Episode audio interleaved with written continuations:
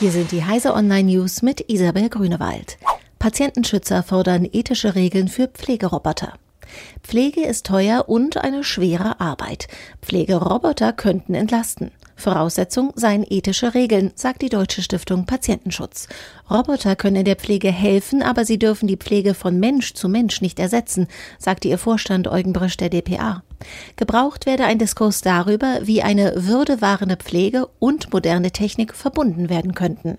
Laut einer repräsentativen Umfrage für den Digitalverband Bitkom rechnen 57 Prozent der Deutschen in zehn Jahren mit Roboterunterstützung für Pflegekräfte bei schweren Arbeiten, etwa in Form von Roboterarmen und Exoskeletten.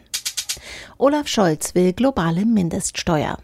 Der deutsche Finanzminister Olaf Scholz hat einen weltweiten Mindeststeuersatz gefordert, den kein Staat unterschreiten dürfe.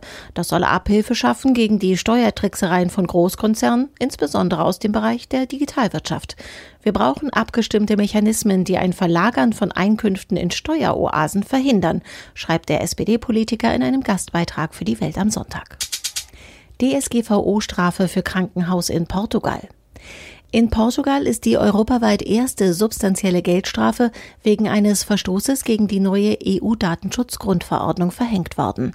Ein Krankenhaus in Barreiro soll insgesamt 400.000 Euro bezahlen, weil viel zu viele Personen Zugriff auf Patientendaten hatten. Das Krankenhaus will nun gerichtlich gegen die Entscheidung vorgehen.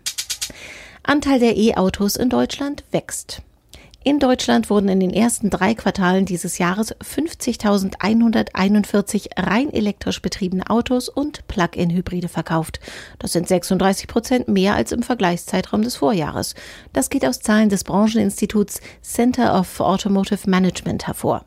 Der Marktanteil der E-Autos stieg demnach relativ moderat von 1,4 auf 1,9 Prozent. Zum Vergleich, beim Spitzenreiter Norwegen liegt der Marktanteil der Elektroautos bei 46,7 Prozent. Diese und alle weiteren aktuellen Nachrichten finden Sie auf heise.de.